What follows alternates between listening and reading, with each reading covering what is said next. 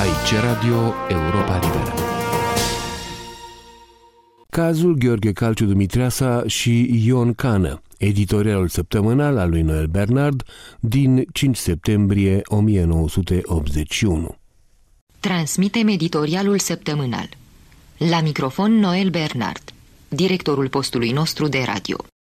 Una din premizele care stau la baza ideologiei conducerii Partidului Comunist Român este că nimeni din cei care se opun politicii ei dezastroase nu poate fi bine intenționat și patriot. Singurul patriot român este domnul Ceaușescu, alături cu oarecare îngăduință de toți cei care îl aplaudă și îl aprobă necondiționat.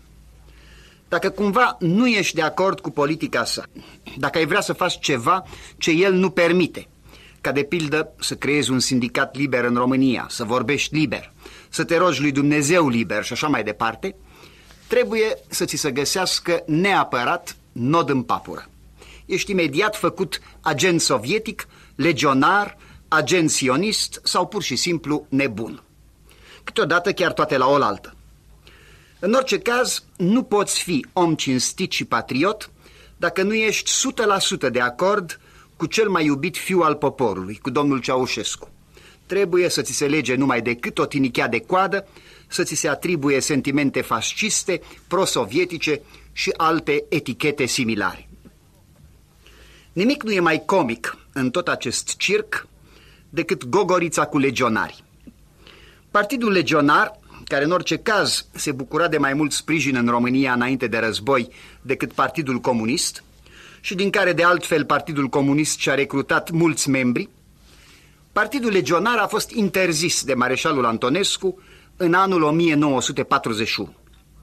De atunci și până astăzi, acest partid nu mai există. Tot așa cum nu mai există Partid Național Țărănesc sau Liberal, cu singura diferență că acestea din urmă au fost interzise mai târziu. În consecință, dacă presupunem că cei mai tineri legionari aveau în 1941 20 de ani, aceștia au astăzi 60 de ani.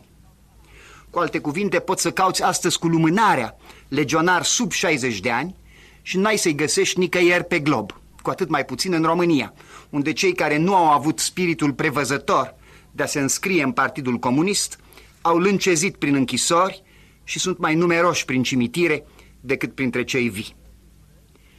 În aceste împrejurări, când nu mai găsești decât foarte puțini legionari în lume și toți peste vârsta de 60 de ani, vârsta amintirilor, a nostalgiilor, dar în niciun caz a acțiunii, în aceste împrejurări, domnul Ceaușescu, cu propaganda sa, redescoperă pericolul legionar. Bineînțeles că nu deranjează foștii legionari care se mai plimbă din când în când prin România, cum ar fi domnul Drăgan, domnul Țincoca și atâția alții. Dacă dau note bune regimului domnului Ceaușescu, sunt bineveniți, îmbrățișați și primiți chiar câteodată la Palatul Regal. Că au fost odată legionari, nu deranjează absolut pe nimeni.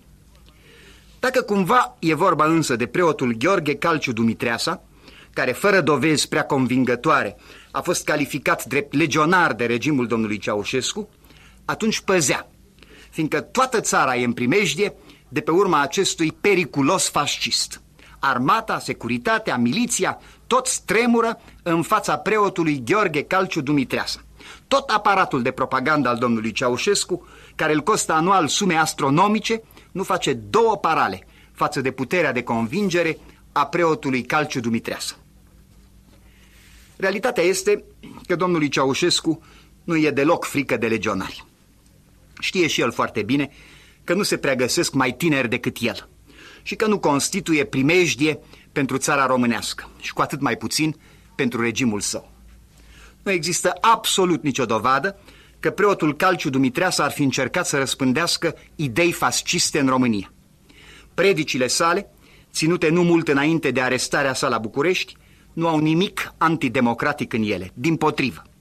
El a luptat pentru libertatea religiei și dacă într-adevăr a avut de-a face cu sindicatul liber al oamenilor muncii, atunci a susținut dreptul de liberă asociere a muncitorilor.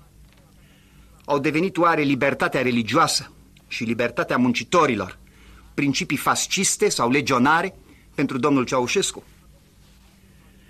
Avem din fericire unele vești proaspete despre preotul Calciu Dumitreasa și despre cei doi principali întemeietori ai Sindicatului Liber al Oamenilor Muncii, doctorul Ionel Cană și domnul Gheorghe Brașovean.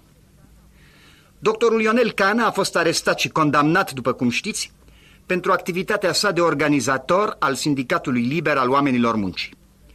Ulterior a fost pus în libertate împreună cu domnul Brașoveanu, după ce amândoi au fost forțați să dea declarații în închisoare, regretând cele făcute.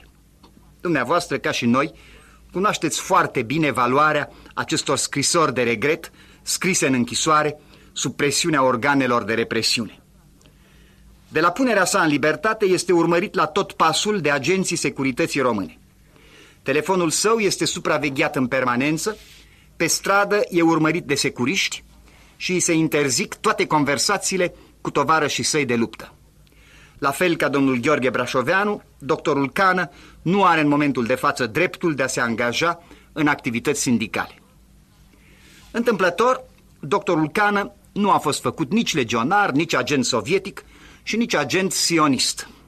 În cazul său s-a găsit o etichetă mai convenabilă. Doctorul Cană, spune regimul domnului Ceaușescu, e nebun.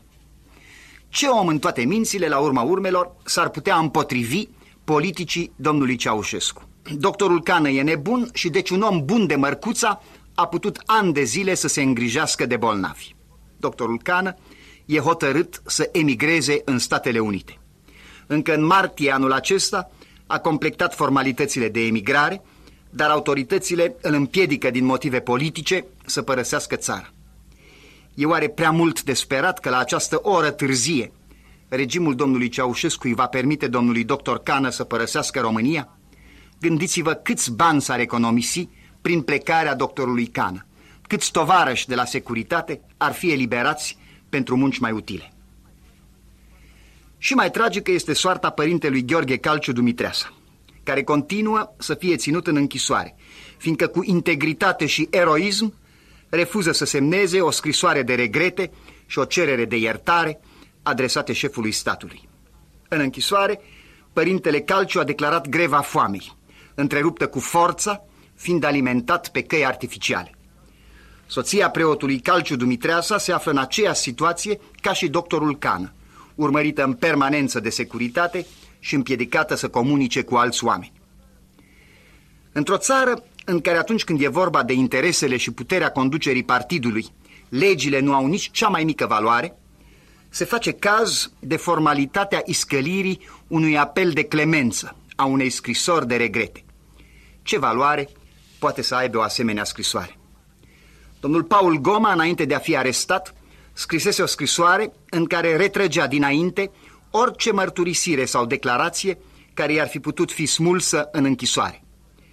A doua zi după ce această scrisoare a fost citită la postul nostru de radio, securistul care l-a închetat i-a spus, de altfel cu destul bun simț, Domnule Goma, se pare că ne pierdem timpul aici amândoi. Securistul avea perfectă dreptate. În cazul preotului Calciu Dumitreasa și al doctorului Ionel Cană, nu e vorba numai de pierderea de timp a securității. E vorba în primul rând de pierderea de prestigiu a regimului domnului Ceaușescu, despre care e foarte greu să mai găsești în ultimul timp un cuvânt bun în presa străină. Punerea în libertate a preotului Calciu Dumitreasa și pașaportul pe care îl așteaptă doctorul Ionel Cană ar putea provoca primele comentarii favorabile la adresa domnului Ceaușescu, apărute de câteva vreme încoace în presa occidentală. Aceasta cu condiția ca pe domnul Ceaușescu să-l mai intereseze la ora aceasta ce scrie presa occidentală despre regimul domniei sale. Am transmis editorialul săptămânal. Va vorbit Noel Bernard, directorul postului nostru de radio. Aici e Radio Europa Liberă.